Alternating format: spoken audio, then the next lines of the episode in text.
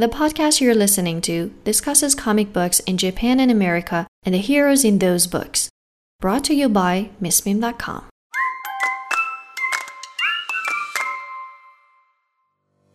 To some people, the idea of reading comic books seems childish.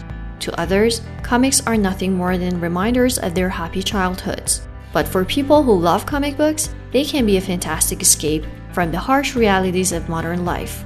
Comics are able to transport readers to brightly colored, imaginary worlds where superheroes fight with supervillains, where good can triumph over evil, and where heroes can save thousands of innocent people from the bad guys. Comics are published globally, but Japanese and American versions dominate the market despite the fact, or perhaps because, they differ in a number of ways. To begin, Japanese manga books are usually smaller in height and width, but thicker than American comics.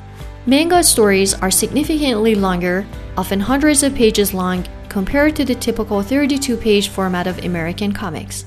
Additionally, Japanese comics tend to be printed in black and white and often feature several long running serialized stories. This is unlike American comics, which are printed in full color and only feature the headline hero. The two types of comics are also created in very different ways. American comics are a group effort, beginning with the story writing team and the artist who produces crude drawings of initial ideas. When these pencil sketches are finalized, the outlines, dialogue, and color are added. Also, creators of comic superheroes sometimes sell their titles to the creative teams, who keep the superhero alive. This is in stark contrast to manga creators, who are often individual authors solely responsible for the storylines, dialogue, and artwork. When a manga creator decides to stop, so does the hero. Another difference is the appearance of the heroes, Manga heroes look smaller, younger, and more naive than their all conquering American counterparts who sport bulging muscles and wardrobes of themed costumes. Also, manga heroes rarely look Japanese, and the stories are not typically set within a Japanese context. Conversely, American comic heroes, despite their masks, are proudly American and are adored for their readiness to defend US cities. Importantly, in Japan, a manga creator can himself or herself become a national hero, becoming almost as famous as the characters. Probably the biggest difference is the relationship. Up until the 1950s, American comic books were read by both children and adults, with popular titles such as Superman selling as many as a half a million copies per month. The arrival of TV, however, led to a long term decline in sales so that now the average reader of an American comic book is a teenage boy with an interest in superheroes. In Japan, the contrast couldn't be greater. Their manga sales are still booming, reaching as high as 7 billion each year, largely because readers range from young boys and girls up to middle aged men and women. A survey by the Mainichi newspaper estimates that 42% of women aged 20 to 49 read comics.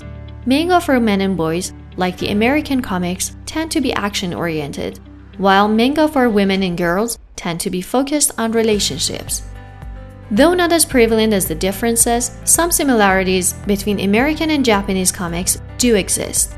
In terms of character design, both feature characters typically drawn with large eyes to more clearly capture emotions. For example, it is easy to see the similarities between the large eyes of Bambi, an early Walt Disney cartoon character, and the large emotional eyes of most young manga heroines. In addition, in both American and Japanese comics, the hero has a weakness, such as being clumsy or ill, to show that he or she is only mortal. But American heroes are endowed with superhuman abilities as well.